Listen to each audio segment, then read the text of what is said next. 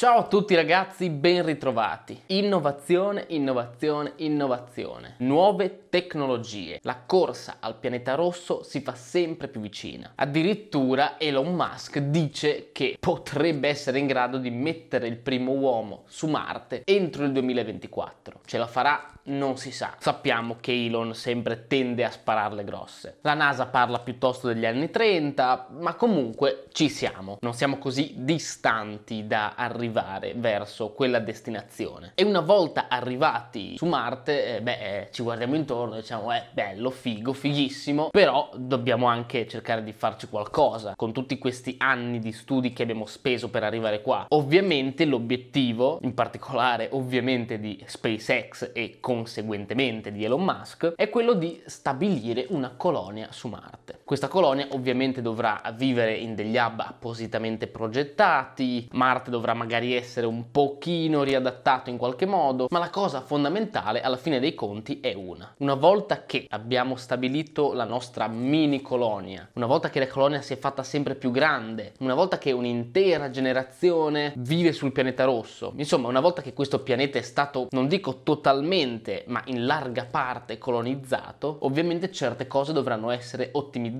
Per esempio, come ci si sposta da una parte all'altra del pianeta. Marte è grande comunque non è grande come la Terra, ma è grande. Come la mettiamo con l'ossigeno? Da dove prendiamo l'ossigeno che utilizziamo per respirare? E questi sono solo alcuni dei problemi, delle questioni che vengono sollevate quando si parla di colonie marziane. Primo fra tutti, ovviamente, l'ossigeno. Come forniamo ossigeno alla nostra colonia? Ovviamente non basta avere la nostra tuta spaziale, dopo un po' le riserve finirebbero e non possiamo neanche pensare di mandare continue scorte avanti e indietro per Marte ogni secondo. Questo significherebbe dei costi enormi, senza pensare al fatto che è veramente poco pratico vista la durata del viaggio verso il pianeta rosso. Dell'atmosfera non se ne parla perché è spessa circa l'1% di quella terrestre, la pressione è bassissima e il 96% di questa atmosfera è composta da anidride carbonica, che guarda caso per noi è veleno.